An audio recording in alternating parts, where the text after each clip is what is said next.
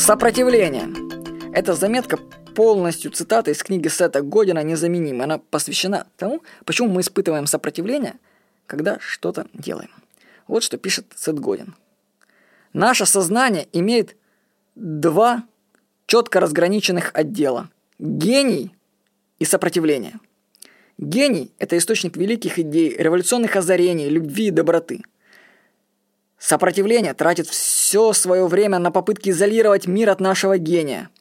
Сопротивление расположено в мозгу ящерицы. Мозг ящериц – это не просто некий образ. Это вполне реальная часть нашего организма, находящаяся наверху позвоночного столба и борющаяся за наше выживание. Но выживание и успех – это не одно и то же. Мозг ящерицы – это причина нашего страха, причина отказа от искусства, которым мы могли бы заниматься, причина того, что мы не сдаем произведения искусства, когда могли бы быть, не создаем их. Мозг ящерицы – это источник нашего сопротивления. Мозг ящерицы голоден, испуган, зол и жесток.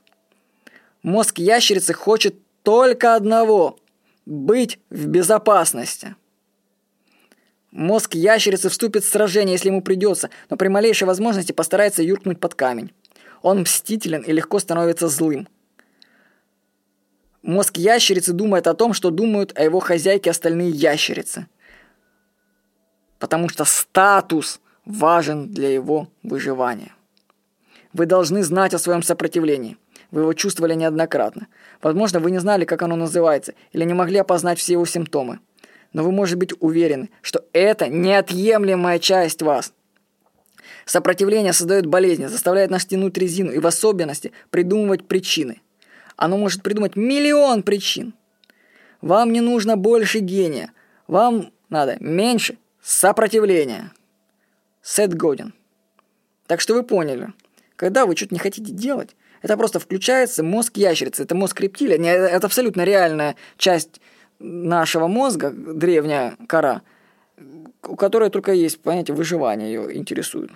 Ничего больше ее не интересует. Поэтому многие люди просто зависают на...